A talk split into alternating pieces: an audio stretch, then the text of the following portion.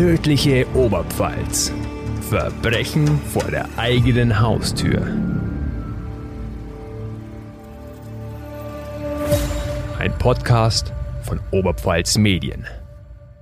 Hallo und herzlich willkommen zu einer neuen Folge Tödliche Oberpfalz. Mein Name ist Mareike Schwab und mir gegenüber sitzt Vanessa Lutz. Hallo. Du hast uns heute einen Fall mitgebracht, der spielt in den 70ern, 80er Jahren so. Damals ging es ziemlich wild in Weiden zu. Sex und Crime ist heute unser Thema. Oh ja.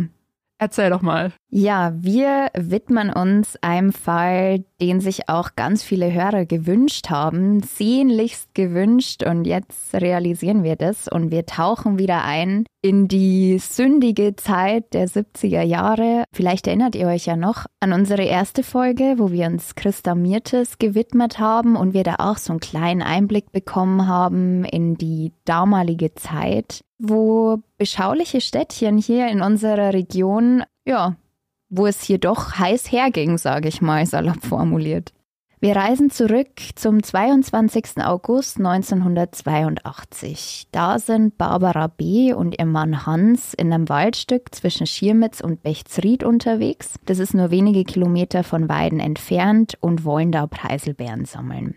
Da ahnen die Spaziergänger aber noch nicht, welche furchtbare Entdeckung sie an diesem Ort machen werden. Denn urplötzlich steigt Barbara B. an diesem heißen Augusttag mit über 30 Grad ganz starker Verwesungsgeruch in die Nase. Sie schaut sich um und sieht menschliche Füße unter Birkenreisig hervorragen. Sie rufen die Polizei und die Beamten entdecken verdeckt unter diesem Reisig eine stark verweste, mumifizierte Leiche. Und dieser Leichnam ist der Leichnam von Walter Klankermeier, Weidens Nachtclubkönig, der die Stadt lange Zeit mit ziemlich skandalösen Bühnenshows berühmt und berüchtigt gemacht hat und das sogar bundesweit. Die Rolex, die mit Brillanten besetzt war und einen Wert von 30.000 Mark hatte, hing noch an seinem Handgelenk, als die Polizei die Spuren sicherte. Es wird sich herausstellen, dass er wohl vor seinem Tod gefoltert worden ist und ein einziger Schuss in sein Herz hat schließlich sein Leben beendet. Ja, und die große Frage, die sich da stellt, ist, wer war Walter Klankermeier überhaupt und warum musste er am Ende sterben? Gehen wir jetzt noch ein Stückchen zurück. Genau.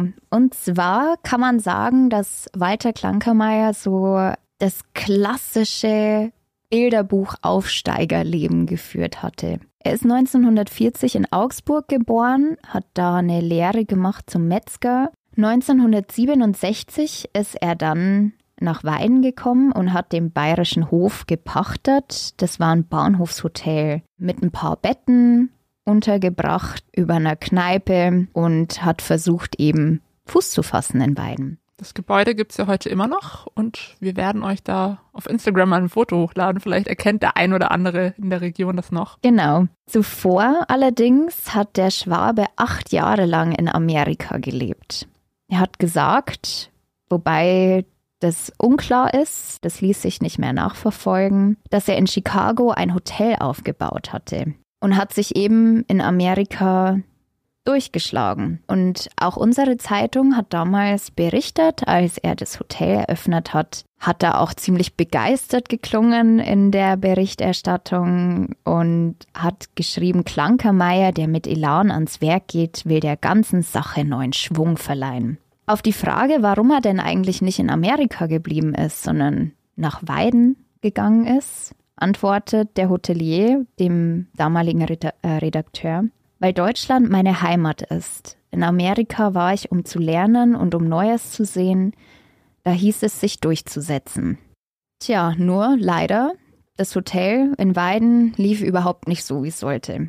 Klankermeier hat 46 saubere Betten und moderne Gastlichkeit angeboten. Aber das Gebäude war ziemlich heruntergekommen. Der Beatschuppen Arosa Alm, den ich vorhin schon erwähnt hatte, wummerte mit lauter Musik daher und drei Jahre nach Unterzeichnung des Pachtvertrags ist Klankermeier pleite. Also das war schon mal kein so fulminanter Start hier. Aber er hat nicht aufgegeben. Genau. Der hat sich nicht unterkriegen lassen davon, sondern hat quasi den Zeitgeist erkannt und auch genutzt. Es ist jetzt nur eine reine Spekulation, aber vielleicht hat auch die Zeit in Amerika so ein bisschen den Horizont erweitert. Chicago ist ja doch eine größere Stadt auch gewesen. Und ja, wie soll man sagen, in den 70er Jahren rollte eine Sexwelle durch die Bundesrepublik. Man kann sich's kaum vorstellen, aber im Kino liefen Filme mit bezeichnenden Namen wie Django Nudo und die lüsternen Mädchen vom Pornohill und Graf Porno bläst zum Zapfenstreich. Also da kann man sich schon ein gutes Bild machen, worum es ungefähr geht. Was auch bekannt sein dürfte, war auch die Reihe Schulmädchenreport und so weiter. Und das war natürlich, das stand so im ganz krassen Kontrast einfach. Trotz der 68er war der Zeitgeist immer noch ein bisschen biederer, kann man sagen. Aber man hat trotzdem versucht, sich so ein bisschen aus diesen Fesseln zu befreien und da ging schon ziemlich ab. Also, wenn ich mir auch überlege, solche Filme, die laufen ja nicht mal heute ja, genau. im Kino. Also nur noch in bestimmten Kinos. Nur noch in bestimmten Kinos, ja.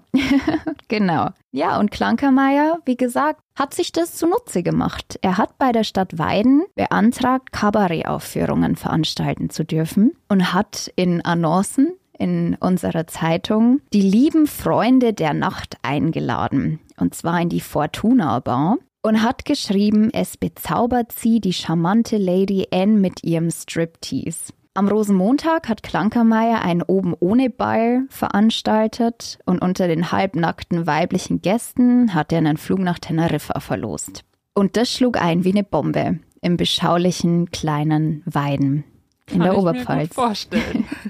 Umso freizügiger, umso voller war das Lokal und was da geboten wurde, war schier unglaublich.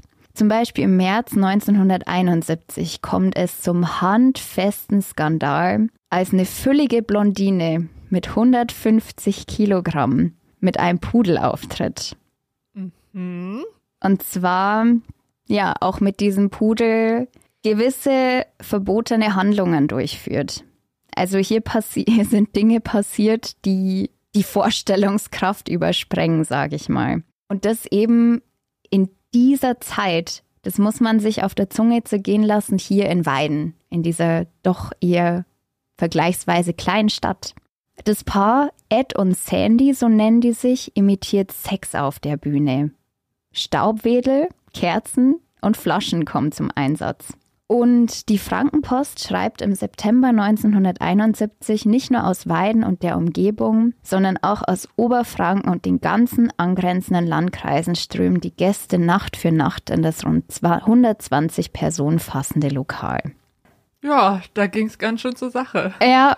Alles, was man sich heutzutage nur noch so auf der Reeperbahn vorstellt oder sage ich mal in irgendwelchen Gewerbegebieten in zwielichten Lokalen, aber ja. das war ja mitten in Weiden. Ja, also das kommt man auch ganz oft nachlesen, dass es eben hieß, für die Leute im Norden gab es Hamburg, um solche Vorstellungen zu sehen, und für die Menschen im Süden gab es Weiden. Die Stadt ist wirklich deutschlandweit zu zweifelhafter Berühmtheit gelangt.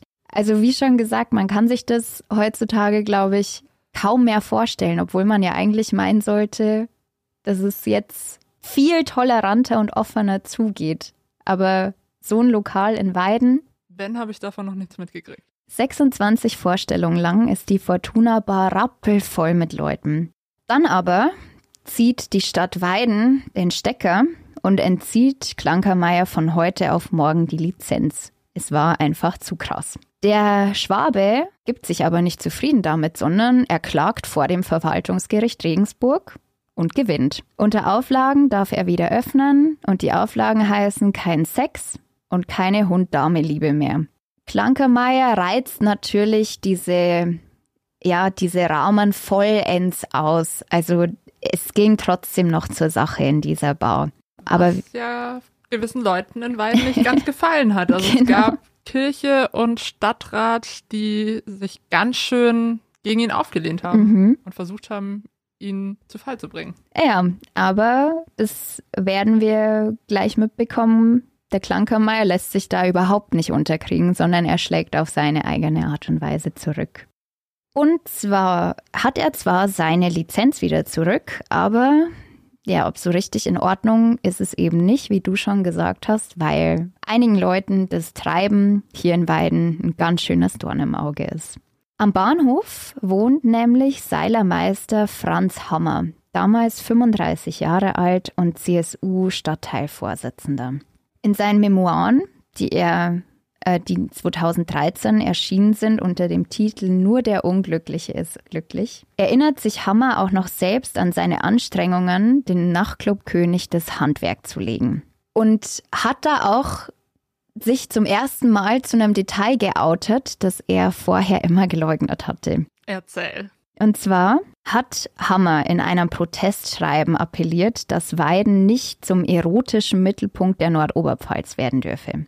Die Darbietungen würden seinem Sittlichkeitsempfinden widerstreben und müssten ein Ende haben. Hammer und sein CSU-Parteifreund Oskar Rauch zetteln eine Unterschriftenaktion an und an einem Septembersonntag 1971 legen sie ihre Listen in allen Kirchen auf. Klankermeier, wie gesagt, schlägt zurück. Am Tag der Unterschriftensammlung besucht der Gastronom nämlich in Begleitung seiner 22-jährigen Tänzerin Uschi den Gottesdienst in St. Josef. Der neue Tag hat damals berichtet, während der Predigt, in der der Geistliche auch zur Unterstützung der Protestaktion aufrief, stand der Barbesitzer auf, sah sich um und gab halblaut, doch vernehmbar sein Kommentar, bevor er aus der Kirche ging, Zitat, wenn ich mich umsehe, glaube ich, bin ich in meinem Lokal lauter Bekannte. Tja, doppelt dumm gelaufen auch noch für einen Hammer, denn die Geschichte hat einen ziemlich pikanten Höhepunkt, der sogar für ihn das Ende seiner politischen Karriere bedeuten sollte. Denn Klankermeier setzt weiter zum Gegenschlag an. Er macht nämlich öffentlich, dass Hammer von der CSU selbst Gast in der Fortuna Bar war. Ja, hoppala. Ja. Und dafür hat er ja auch Beweise. Die gute CSU wieder mal. Klankermeier legt Belege aus einer Januarnacht vor in der Hammer, Zitat, der sich da zum Sittenapostel über eine Stadt und deren Umland aufspielt, eine Zeche von sage und schreibe 925 Mark gemacht hat. Und Klankermeier sagt weiter, als er dann in den frühen Morgenstunden jener kalten Winternacht nach Hause wankte, war er offenbar so erhitzt, dass er gar nicht bemerkte, dass er seinen Jägermantel in meinem Lokal hat hängen lassen. So viel zum Thema Sittlichkeitsempfinden. Genau, scheinbar hatte der doch Spaß in der Fortuna Bar und mhm. hat profitiert. Ja, im, im Nachhinein ähm, muss man der Fairness halber auch sagen, hat Hammer, als er schließlich zugab, dass es wirklich so war, Jahrzehnte später hat er eben behauptet, er hätte eine CSU-Wahl dort gefeiert mhm. und hätte quasi von den Damen, die dort zugegen waren, die wären an den Tisch gekommen und er hätte halt Champagner springen lassen. Ah, Was da ja. wirklich passiert ist, wissen wir nicht, aber nur der Vollständigkeit halber. Ja gut. Angeblich war alles harmlos. Wenn er da so gegen diese Fortuna Bar war, dann geht man doch da nicht rein und feiert seinen irgendwie Sieg. Ja. Der Klankermeier, also man muss halt auch offen und ehrlich sagen, das dachte ich mir auch, was für eine Type, ne? die auch so auflaufen zu lassen und halt auch mit Fleiß da dann in die Kirche reinspazieren und den allen so den Spiegel vorhalten. Das wirkt einfach großartig, finde ich. cool. Ja. Was man aber vielleicht noch dazu sagen sollte, um diese Fortuna Bar auch noch ein bisschen genauer zu erklären und nicht, dass da ein falscher Eindruck entsteht. Es handelt sich dabei oder handelte sich dabei nicht um Prostitution. Also das war kein Puff, sondern im Endeffekt ein Strip-Lokal. Weil im Nachgang es in verschiedenen Quellen auch hieß, dass Klankermeier tatsächlich ein großer Gegner war von Prostitution und sich auch seinerzeit ganz stark gewehrt hat dagegen, dass solch ein Etablissement, sage ich mal, in Weiden eröffnet wird. Also das kann man sagen, war nicht so sein Ding. In der Fortuna Bar war zwar einiges anderes gegeben, aber ähm, kein käuflicher Sex. Im Jahr 1975 ist die Fortuna Bar dann aber wirklich Geschichte, denn der Pächter kündigt Klankermeier. Die Karriere von Klankermeier als König des Nachtlebens war aber nicht zu Ende, denn die Fortuna Bar war nicht das einzige Lokal, das er in Weiden unterhalten hat. 1972 beispielsweise hat er in der Judengasse den Club Holiday eröffnet. Das heutige Hashtag. Genau. Und 1974 dann das Tanzlokal Clunky. Und damit. Was auch sein Spitzname war, was ich auch genau. witzig finde. Clunky. ja, gehen wir ins Clunky. Und damit lieferte er eben aus seiner eigenen Sicht ähm, ein gastronomisches Meisterstück ab. Und wenn man sich so ein bisschen umhört, haben auch noch so einige Weidener ganz besondere Geschichten über ihn zu erzählen. Die meisten berichten, dass er mit jedem per Du war, ein ganz umgänglicher Typ war, der auch oft als seiner Zeit voraus angesehen worden ist. Wer in seine Bar wollte, musste an ihm vorbei. Er stand immer mit an der Tür und hatte für jeden Kunden einen Plausch übrig.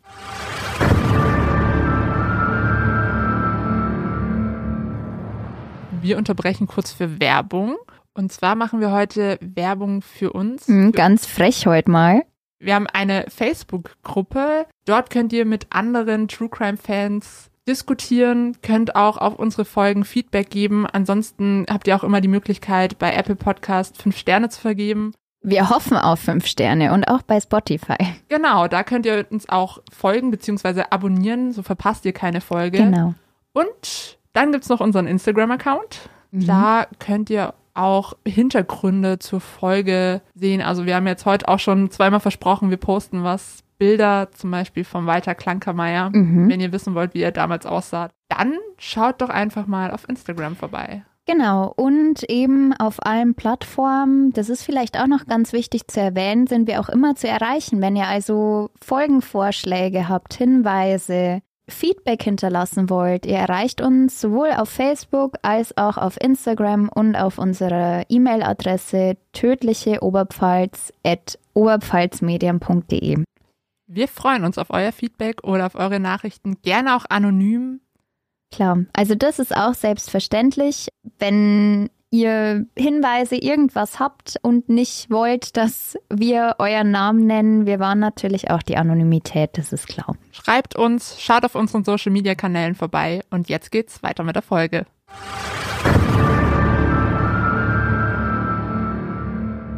Also ein Typ zum Anfassen quasi. Du hast ja auch so eine Geschichte erzählt bei der Recherche mit ähm, einem Restaurant.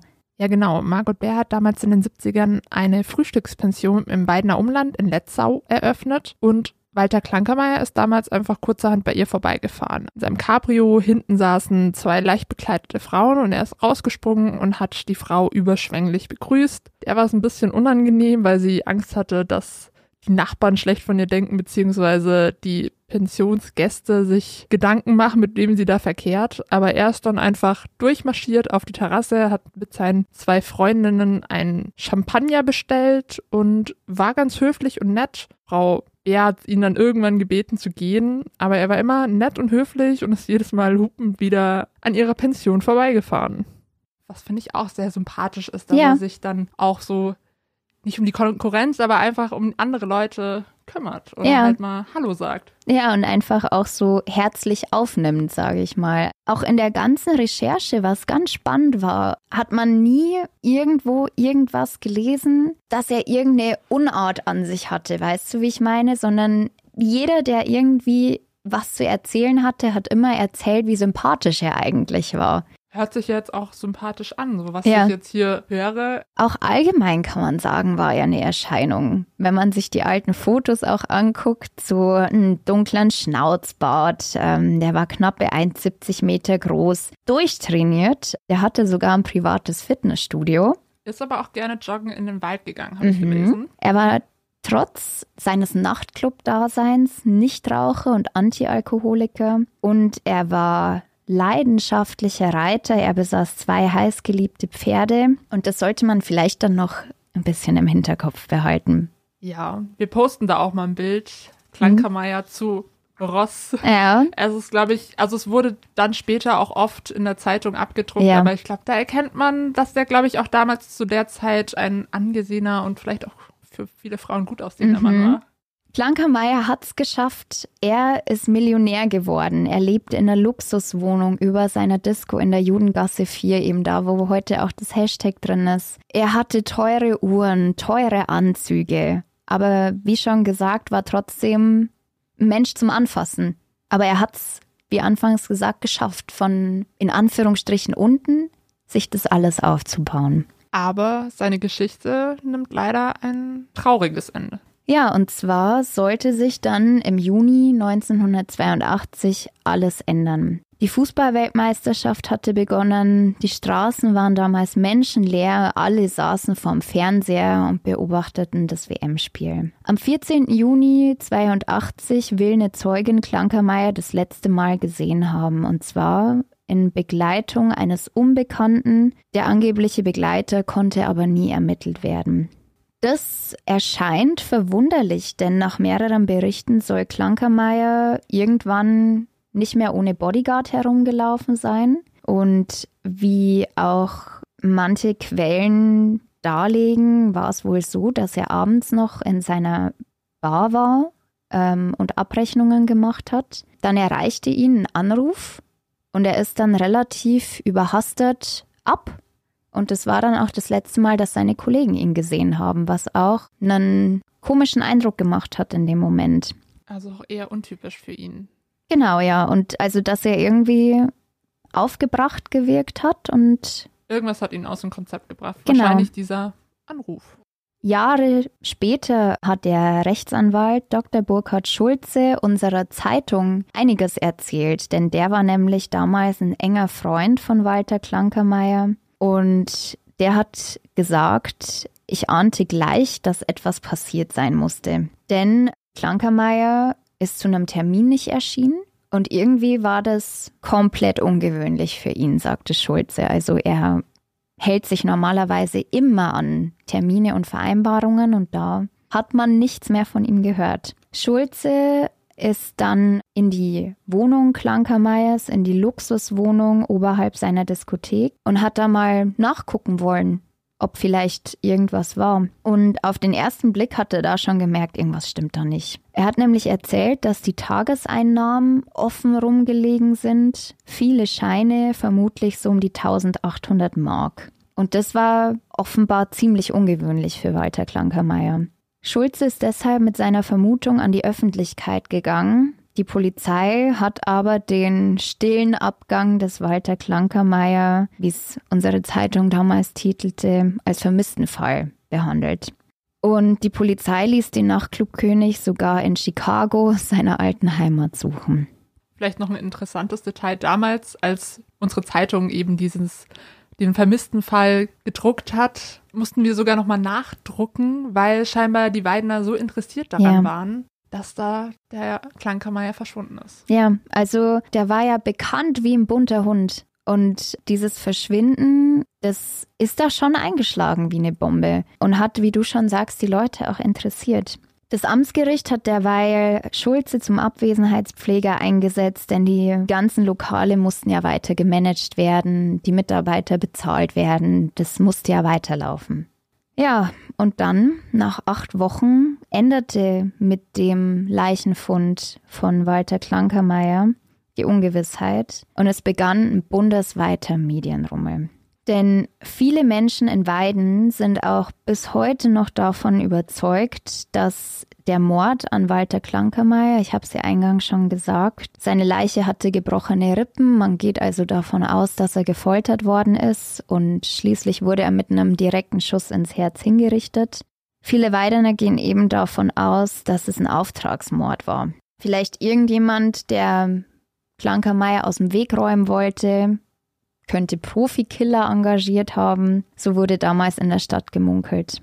Denn trotz allem hat sich der 42-Jährige auch Feinde gemacht, etwa wenn er Mädchen aus anderen Etablissements abgeworben hat oder sich eben, wie wir schon angesprochen hatten, gegen andere Rotlichtgrößenwerte, die in Weiden Fuß fassen wollte. Denn Klankermeier wollte kein Puff in der Stadt, um es jetzt mal salopp zu formulieren. Darüber hinaus schuldete eine ganze Reihe von Personen Klankermeier Geld. Nach der Ermordung von ihm hat die Polizei nämlich einige Schuldscheine über erhebliche Beiträge in seiner Luxuswohnung gefunden. Natürlich war das auch ein gefundenes Fressen für die Boulevardjournalisten aus ganz Deutschland. Und im Fokus stand dabei das Testament von Walter Klankermeier. Und zwar hat er selbst nach seinem Tod nochmal dafür gesorgt, dass über ihn geredet wird und dass er nochmal schön provozieren konnte. Und zwar hat Klankermeier sein Vermögen einer 18-jährigen Pfarrerstochter vermacht, die er aus dem Reitsportverein konnte. Angeblich, da gehen die Berichte auseinander, hat Klankermeier die junge Frau still aus der Ferne verehrt und sich in sie verliebt. Andere wiederum sagen, dass er sie als Erbin auserkoren hatte, weil er sie eben durch den Verein kannte und durch ihre Herkunft, ihr Vater war Pfarrer, wie schon gesagt, provozieren ja, nochmal eins drücken konnte. Sein Testament hat Rechtsanwalt Burkhard Schulze später gesagt, hat Klankermeier auf einen Quittungsblock geschrieben. Aber immerhin hat er eins gemacht. genau. Wo man natürlich auch spekulieren konnte, wenn er ein Testament auf seinen Quittungsblock schreibt. Ob das in Eile passiert ist.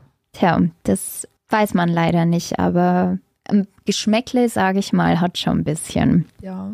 Es wird auf jeden Fall sehr viel spekuliert zu der Zeit. Ich habe auch in ein paar Quellen gelesen, dass sie dachten, Klankermeier hat so Verbindungen zur Mafia oder in die hm. Unterwelt und das ist ihm dann über, den Kopf gewachsen, weil Weiden ja dann doch nicht so hm. das gefährliche Pflaster ist und er hat einfach sich übernommen. Hm, ja, es gibt ganz, ganz viele Spekulationen und man muss ja auch dazu sagen, klar, er mit seinem Etablissement, das ist ja wie im Film quasi, weißt du, das gefundene Fressen für irgendwelche Fantasien und auch dieses ganze glamouröse Leben. Natürlich denkt man sich dann, hm, vielleicht Gab es da irgendwelche Verstrickungen, irgendwas, das aus dem Ruder gelaufen ist?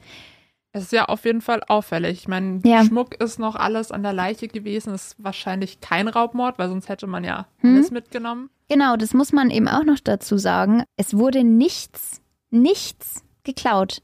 Also, wie schon gesagt, das Geld lag noch in seiner Wohnung. Seine Uhr, die 30.000 Euro teure Rolex hing noch an seinem Arm. Es wurde nichts geklaut. Und somit ist die Spekulation wahrscheinlich schon angebracht, dass das eben persönlichere Gründe haben könnte.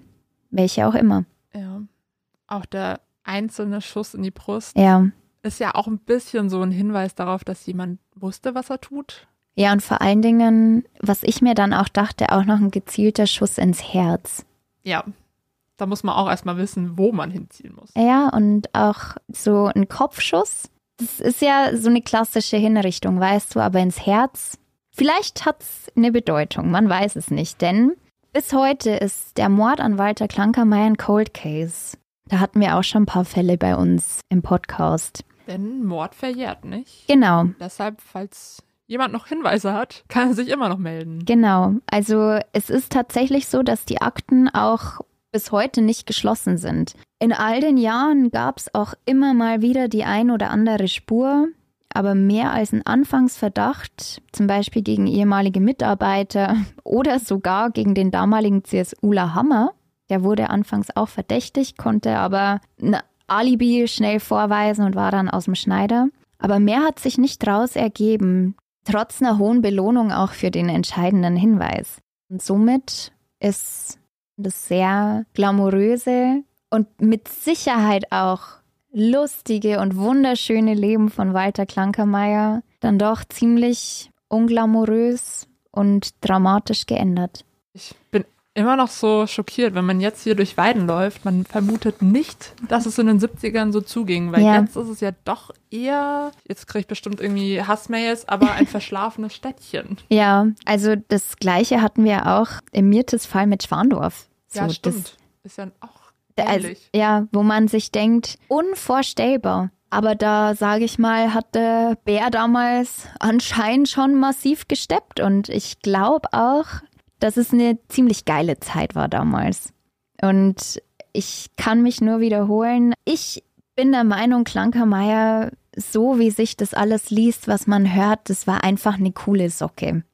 Glaube ich auch, ja. Ja, und der hat sich durchgesetzt, weißt, und das auch trotz allem mit so einem guten Quäntchen Humor, in dem er immer provoziert hat, Es gibt auch Fotos von ihm, wo ich dann auch nachlesen konnte, dass er öfter in Begleitung von einer dunkelhäutigen Dame war, wo es eben auch Bilder gibt, wie sie neben ihm sitzt, eine wunderschöne Frau. Oder auch mit seinen Tänzerinnen, wie du es gesagt hast, mit denen er im Cabrio unterwegs war und sich dann erstmal ein Champagner gegönnt hat in einem kleinen Restaurant. Das sind schon witzige Anekdoten und ich finde, sowas sollte man sich auch im Gedächtnis behalten.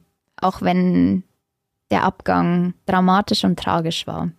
Jeder echter Bayer geht zum Klankermeier. Genau, das war der Werbeslogan. Ja, ich finde auch den Flyer richtig cool, wo er dann so mit einer Zigarre postet im yeah. Smoking und natürlich halt nackte Damenbeine im Hintergrund und mm, so. Die über die, ihm steht, ja. Genau, und diese Flyer hat er dann in Weiden verteilt. Ja. Ich glaube halt, wirklich jeder kannte ihn und ich glaube, es hat ihm auch richtig Spaß gemacht, ja. so ein bisschen hier die Provinz aufzumischen. Ja, mit Sicherheit. Genau über diese wilde Zeit und auch die Anfänge von Klankermeier spricht jetzt unser Kollege Alexander Unger mit Sebastian Schott vom Stadtarchiv Weiden. Der hat sich intensiv mit dem Fall auseinandergesetzt. Mhm. Und auch vor allen Dingen mit dem Menschen Walter Klankermeier. Da hat er vor einigen Jahren auch einen Beitrag veröffentlicht in einem Sammelband, der sich hier mit der Heimatgeschichte auseinandersetzt und hat da auch ja, ganz witzige Anekdoten zusammengetragen. Da darf der Kleinkammer nicht fehlen.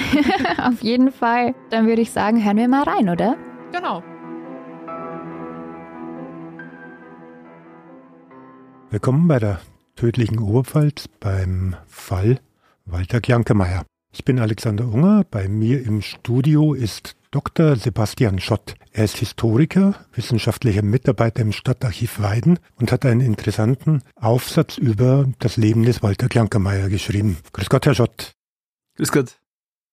Herr Schott, was ist die Faszination Klankermeier für Sie? Also, ich bin 1966 geboren und ich kenne natürlich Walter Klankermeier aus den 70er Jahren noch von Erzählungen. Meine Schwester ist ein paar Jahre älter als ich.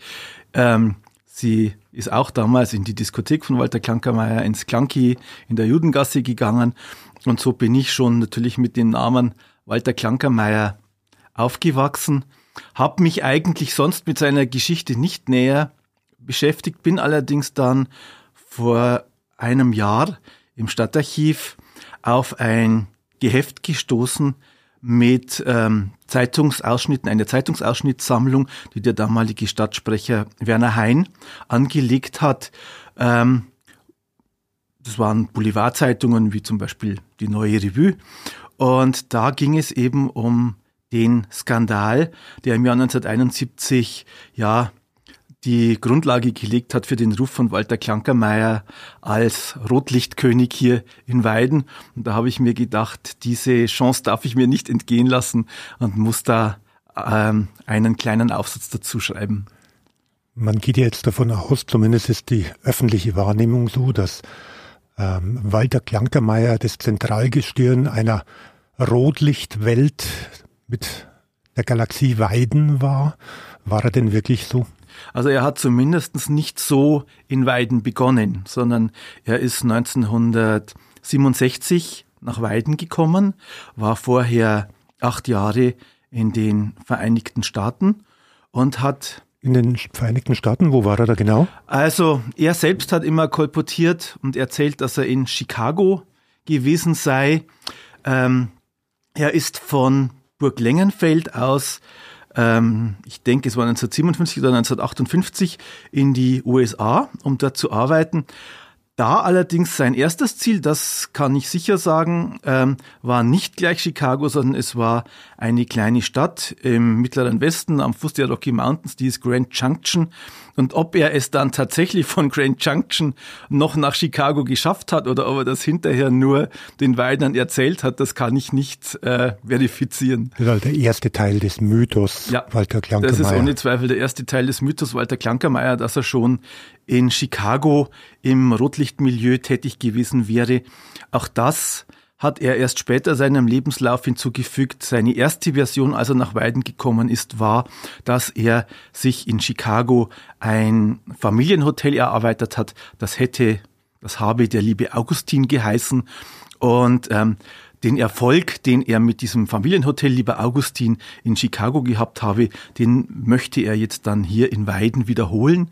Er hat 1967 eben das Bahnhofshotel Bayerischer Hof in Weiden gepachtet. Das war schon ein etwas in die Jahre gekommenes Hotel, hat dann auch Lieber Augustin genannt, so wie sein angebliches oder auch tatsächliches Hotel in Chicago und wollte eben hier auch ein Hotel mit Schnellimbiss, und eben Übernachtungsmöglichkeit und Restaurant, also ganz seriös, ganz bieder, ganz brav, wollte er den Bayerischen Hof in ein seriöses, gut geführtes Bahnhofshotel in Weiden verwandeln. Chicago bringt man ja irgendwo ein bisschen in Verbindung mit Al Capone. Damit war der Mythos gelegt. Mhm. In Weiden, im Bayerischen Hof, ging es dann erstmal ganz bürgerlich. Genau. Im so. Bayerischen Hof ging es ganz Aber bürgerlich nicht zu. besonders erfolgreich, was Nein, man so hört. nicht besonders erfolgreich. Also er hat sich da fünf Jahre, vier Jahre redlich bemüht, aus dem Bayerischen Hof ein erfolgreiches Hotel zu machen, ist damit aber eben, ja, letztlich gescheitert. Ähm, das hatte zwei Gründe. Der Bayerische Hof, wie gesagt, war doch schon etwas in die Jahre gekommen und auch heruntergekommen. Und ähm, er hat zwar kleinere Schönheitsreparaturen gemacht, aber an dem insgesamt ja etwas abgewohnten Stil des Hauses konnte er natürlich als Pächter nichts ändern. Und ähm, so war das Hotel natürlich auf der einen Seite wenig attraktiv für Übernachtungsgäste und auf der anderen Seite war im gleichen Haus auch ein, ja, ein Beatschuppen hat man es genannt, ein, äh, ja, ein sehr, sehr gut florierendes Nachtlokal, das natürlich einerseits dafür gesorgt hat, dass das durch den Lärm auch die Übernachtungsgäste ausblieben und auch seine eigene Hotelbar eben wegen dieses, dieses ähm, sich im Haus befindlichen anderen Clubs nicht recht ähm, ja, ins Laufen gekommen ist, so dass er eben dann 1970 eigentlich zahlungsunfähig war. Mit dem Hotel mit dem Hotel. So, aber Walter Klankermeier keiner, der da gleich aufgibt. Ja, also er war mit Sicherheit ein Stehaufmännchen. Wie gesagt, er hat sich dann überlegt, wie kann ich, ja, doch wieder die Sache in Schwung bringen und wie kann ich Einnahmen generieren. Kann man denn die Person, den Menschen Walter Klankermeier irgendwie beschreiben? Ist Ihnen da was bekannt? Also, er ist auf jeden Fall, wenn wir jetzt nur das Äußere nehmen, er war eine sehr kleine Person, aber wie viele kleine Personen natürlich ähm, hat er das durch ein, ja, einen entsprechenden Ehrgeiz zu kompensieren versucht. Er war 1,68 Meter groß. Ähm, und wie gesagt, er war wohl sicherlich, wenn man sich seine Aussagen ansieht, auch schon zu seiner bürgerlichen Zeit jemand, der mit einem großen Selbstbewusstsein gesegnet war. Und ähm, wenn man mit äh, Leuten spricht, die den Walter Kankermeier persönlich kennengelernt haben, die sagen eigentlich alle durch die Bank, dass er ein sehr höflicher, umgänglicher, freundlicher Mensch gewesen sein muss. Also die Bilder, die wir kennen von Walter Klankermeier, die war ja immer eine gut gekleidet, adrett gekleidet, immer perfekt gekleidet, möchte ich fast sagen dazu. Ähm, der Schnauzer, immer gut gekämmt und immer den Auftritt eines durchaus erfolgreichen Geschäftsmanns. Ja, also diesen Auftritt eines erfolgreichen Geschäftsmanns, den hat er auf jeden Fall nach außen gepflegt. Ähm, er war auch ein großer Pferdefreund. Also es gibt ein Foto äh, von, ich glaube, um 1968, 69, wo er also mit einem Ponywägelchen unterwegs ist, um Werbung für seinen lieben Augustin zu machen.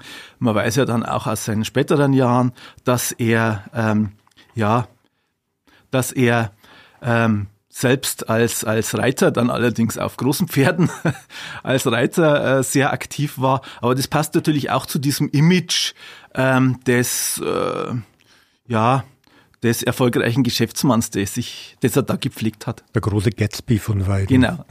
sozusagen. So, mit dem Hotel lief es nicht. Der Beatschuppen als Inspiration nebenan. Was waren denn dann so die nächsten Stationen? Also man muss sagen, äh, wenn man sich die damalige Zeit ansieht, dass die frühen 70er Jahre tatsächlich ich würde jetzt fast so sagen, eine sexbesessene Zeit war. Also es liefen in den Weidner Kinos jede Woche mindestens drei oder vier dieser, dieser Sexfilme, wie man es damals genannt hat, wie sie dann später auch in den 90er Jahren, glaube ich, auf RTL gelaufen sind, diese Lederhosenfilme. Und ähm, es hat eben auch schon Mitte der 60er Jahre ist es zu Striptease-Aufführungen im Bayerischen Hof gekommen. Und das scheint ihn ähm, inspiriert zu haben, dass er sich ähm, bei der Stadt Weiden auch eine Lizenz gekauft hat, um Kabarettaufführungen, wie man es offiziell genannt hat, also Striptease-Aufführungen im Bayerischen Hof, in der Bar des Bayerischen Hofes, die er dann in Fortuna Bar umbenannt hat, ähm, ja, durchführen zu können. Die Fortuna Bar hat er ja unter anderem beworben mit dem schönen Spruch, jeder echte Bayer geht zum Klanker Meier. Mhm. Was gab es denn da in der Fortuna Bar? Also am Anfang waren es tatsächlich ja relativ harmlose Striptease-Aufführungen, auch noch ergänzt um andere Programmpunkte, wie zum Beispiel eine Western-Show, die er damals noch gemacht hat. Ähm, das scheint aber auch noch nicht so richtig gelaufen zu sein, denn ab März 1973 wurden also die Aufführungen sehr viel ja, freizügiger, frivoler. frivoler. und ähm, dann kam es eben tatsächlich dazu, dass der Erfolg sich eingestellt hat. Wie gesagt, darum auch der Spruch, jeder echte Bayer geht zu Klanker Meier. Also vor allen Dingen aus der nördlichen Oberpfalz, aber auch aus, aus Oberfranken kamen also jeden Abend dann wirklich viele Männer, aber auch Frauen. Also wenn man sich die Fotos ansieht, die in der Fortuna Bar geschossen worden sind, sitzen da auch immer Frauen in der ersten Reihe. Also es kamen viele Menschen, um sich diese Show in der Fortuna Bar, die eben tatsächlich hier für die Region ausgesprochen frivol und freizügig war, anzusehen.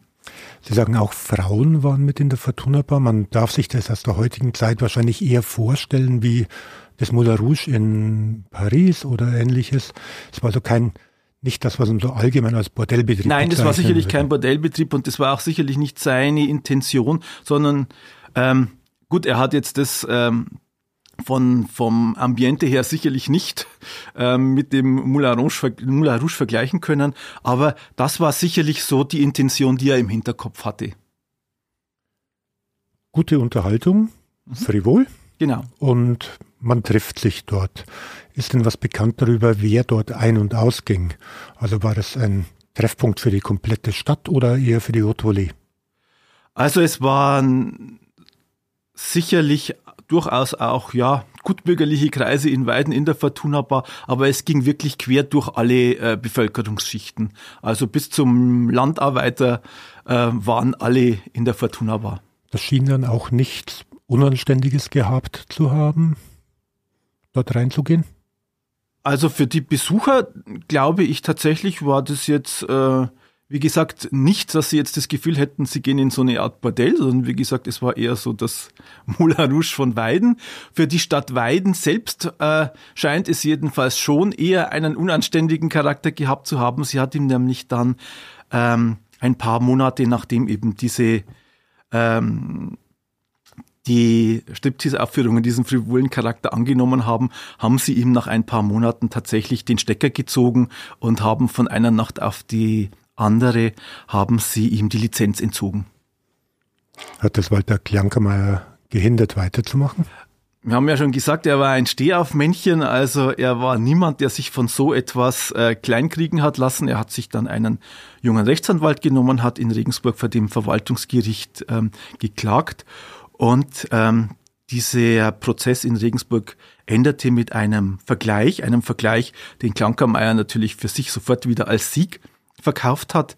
Ähm, die Quintessenz dieses Vergleichs war, dass Veranstaltungen dieser Art ähm, dem den Moralverstellungen entsprechen müssen, äh, ja, in dessen Umfeld sie stattfinden. Also, dass eben in Weiden die Striptease-Veranstaltungen doch etwas weniger scharf sein müssen, als sie zum Beispiel in Hamburg St. Pauli wären. Ähm, also er musste einige Einschränkungen akzeptieren, aber er konnte seine Striptease-Aufführungen weiterführen. Ist denn bekannt, wer sozusagen der Wächter über die Moralvorstellungen der Umgebung waren? Wahrscheinlich Ordnungsamt oder? Ja, Ordnungsamt natürlich. Also die Stadt Weiden, wie gesagt, die das Ordnungsamt Stadt der Stadt Weiden, genau. Das die Stadt die Weiden hat also sicherlich auch mal jemanden hingeschickt, der sich das angeschaut hat, nehme ich an. Und der wird zu dem Schluss gekommen sein, derjenige, also für Weiden ist das nix. Aber wie gesagt, er konnte aufgrund seines Vergleichs mit leicht entschärftem Programm wieder weitermachen, hat dann natürlich auch sofort mit seinem Verbot wieder geworben. Die Fortuna Bar war dann die Bar mit dem verbotenen Strip. Das war dann natürlich auch gleich wieder ein neuer Anziehungspunkt. Und er hat also munter weitergemacht, was dann natürlich auch andere Gegner der Fortuna Bar wieder auf den Plan gerufen hat. Also man liest ja, dass ähm, große Empörung sozusagen auch gegen die Fortuna Bar gegeben hat. Mhm. Ähm, das entspricht den allgemeinen Moralvorstellungen der Zeit.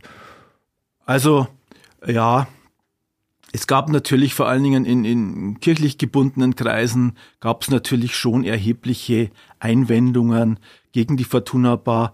Auch in CSU-Kreisen, sage ich jetzt mal, war man äh, nicht erfreut über diese Entwicklung. Er hat aber zumindest was bekannt ist, brav seine Steuern gezahlt. Ja, also da kann man ihm nichts nachsagen, wobei er ähm, 1978, äh, 1970 eben so pleite war, bevor eben das dann mit den Striptease-Veranstaltungen losging, dass er zum Beispiel seine Gewerbesteuer an die Stadt Weiden nicht mehr abführen konnte. Walter Klankermeier betreibt die Fortuna Bar, hat seinen eigenen Mythos aufgebaut. Chicago und die ganze Vorgeschichte. War Walter Klankermeier Ihrer Meinung nach ein Rotlichtkönig? Also, er hat sich ähm, in Weiden sicherlich diesen, diesen Ruf erarbeitet. Ähm, für Weiden, denke ich, war er es auch. Aber wenn man sich jetzt die Vorgeschichte ansieht, dann war sein, seine Zeit im Rotlichtmilieu, denke ich, sehr viel kürzer, als er es ähm, ja zum Höhepunkt seiner Zeit und vor allen Dingen im Rückblick durch sein äh, grausames Ende ähm, erscheinen hat lassen. Und ich denke, er hat sehr viel weniger Ahnung und Einblick in dieses äh, vor allen Dingen kriminelle Rotlichtmilieu gehabt, als er es vielleicht selbst ähm, hat erscheinen lassen oder als die anderen, muss man eher sagen, als die Weidner es ihm ähm, ja zugeschrieben haben. Das heißt, ist er eventuell Opfer seines eigenen Mythos geworden? Das ist natürlich jetzt reine Spekulation, aber ähm, ja, im Grunde sehe ich das so. Der Name Walter Klankermeier und der Mythos Walter Klankermeier fasziniert auch heute noch. Offensichtlich auch Sie. Ja, wie gesagt, natürlich. Also er ist bis heute hier ähm, in Weiden natürlich sehr bekannt und natürlich auch wenn ein, eine Publikation, ein Buch erscheint zu Mordfällen in der Oberpfalz, ist natürlich der Fall Klankermeier bis heute immer dabei. Ähm, und ähm, ja, er ist natürlich sicherlich eine der ja schillerndsten der schillerndsten Figuren, die wir hier in Weiden in den letzten 50 Jahren gehabt haben. Das denke ich, lässt sich schon eindeutig feststellen. Sie haben auch im, im Buch Beiträge zur Heimatkunde der Oberpfalz im 66. Band einen Aufsatz darüber verfasst. Da findet sich da die Geschichte des Walter Klankermeier mit, direkt mit der Geschichte der königlich bayerischen Gendarmerie oder aber mit Schloss Kröblitz oder aber mit Leopold von Tirschenreuth. Ja, und das denke ich ist auch richtig so, denn ähm, als ich mir überlegt habe, kannst du darüber denn überhaupt schon schreiben, habe ich mir gedacht, ich habe 1986, 1987, ich habe 1987 in Regensburg angefangen, Geschichte zu studieren und da war der Zweite Weltkrieg noch nicht so lange her, als jetzt heute diese Ereignisse aus dem Jahr 1971 her sind, also 50 Jahre, über die ich hier schreibe. Und natürlich ist Walter Klankermeier inzwischen im Jahr 2022 eine Person der Zeitgeschichte hier in der nördlichen Oberpfalz. Und ich denke, er hat darum auch zu Recht Platz in unserer Oberpfälzer Heimat gefunden. Walter Klankermeier hat ja nicht nur die Fortuna Bar betrieben oder den Bayerischen Hof, sondern auch meines Wissens nach ähm, Diskos und Pilzpubs. Genau. War er denn überall so erfolgreich wie mit seinem Nachtclub? Also mit seinen mit seiner Disco, dem Clunky in der Judengasse, war er sehr erfolgreich. Das war sogar eigentlich das ähm, erfolgreichste Unternehmen, das er hier, denke ich, in Weiden hatte. Auch das ist eigentlich wieder ein bisschen aus der Not heraus entstanden, denn der Pächter des Bayerischen Hofers war natürlich entsetzt darüber, was der Walter Klankermeier hier aufgezogen hat. Und er hat also versucht, den Walter Klankermeier ja schon seit 1972 aus dem Bayerischen Hof herauszuklagen. Wie immer, Walter Klankermeier lässt sich nicht kleinkriegen. Dieser Prozess hat sich über mehrere Jahre hingezogen. 1975 musste er aber dann eben tatsächlich den Bayerischen Hof räumen und er hat dann sein Hauptquartier in die Judengasse ähm, verlegt, wo er ja dann auch gewohnt hat und wie gesagt, wo eben mit dem Klanki dieser Diskothek eben sein, sein wichtigstes ähm, ja, Nachtclub-Unternehmen hier dann in Weiden gewesen ist. Er hatte auch auf seinem Firmenstempel, ähm, kann es jetzt nicht mehr genau sagen, wie, ähm, der hieß dann Klankermeyers Nachtbetriebe sorgen für Sensation oder so ähnlich. Also wie gesagt, er war ein perfekter Selbstvermarkter und hat da also dann auch damit kokettiert, dass er eben mehr, er hatte ja dann auch in der Sebastianstraße zum Beispiel hatte er noch ähm, eine Striptease-Bar, das war das Eldorado, aber er hatte sicherlich noch eine ganze andere äh, von Unternehmen, nicht nur in Weiden selbst, sondern auch in der Umgebung von Weiden am Laufen. Für alle, die nicht aus Weiden sind und nicht in dieser Zeit in Weiden unterwegs waren, am Eldorado hingen draußen natürlich auch in kleinen Schaukästen Werbung. Mhm. Werbung für die Damen, Werbung für die Damen, die Oder da, deren Aufführungen zumindest. Die da eben auftreten. Es waren ja immer auch in, in der Fortuna Bar. Es war ja ein wechselndes Programm, das glaube ich jedes Monat gewechselt hat.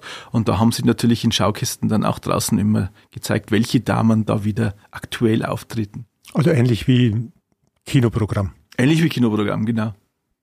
sehen also, es war eine wilde Zeit, damals in den 1970ern.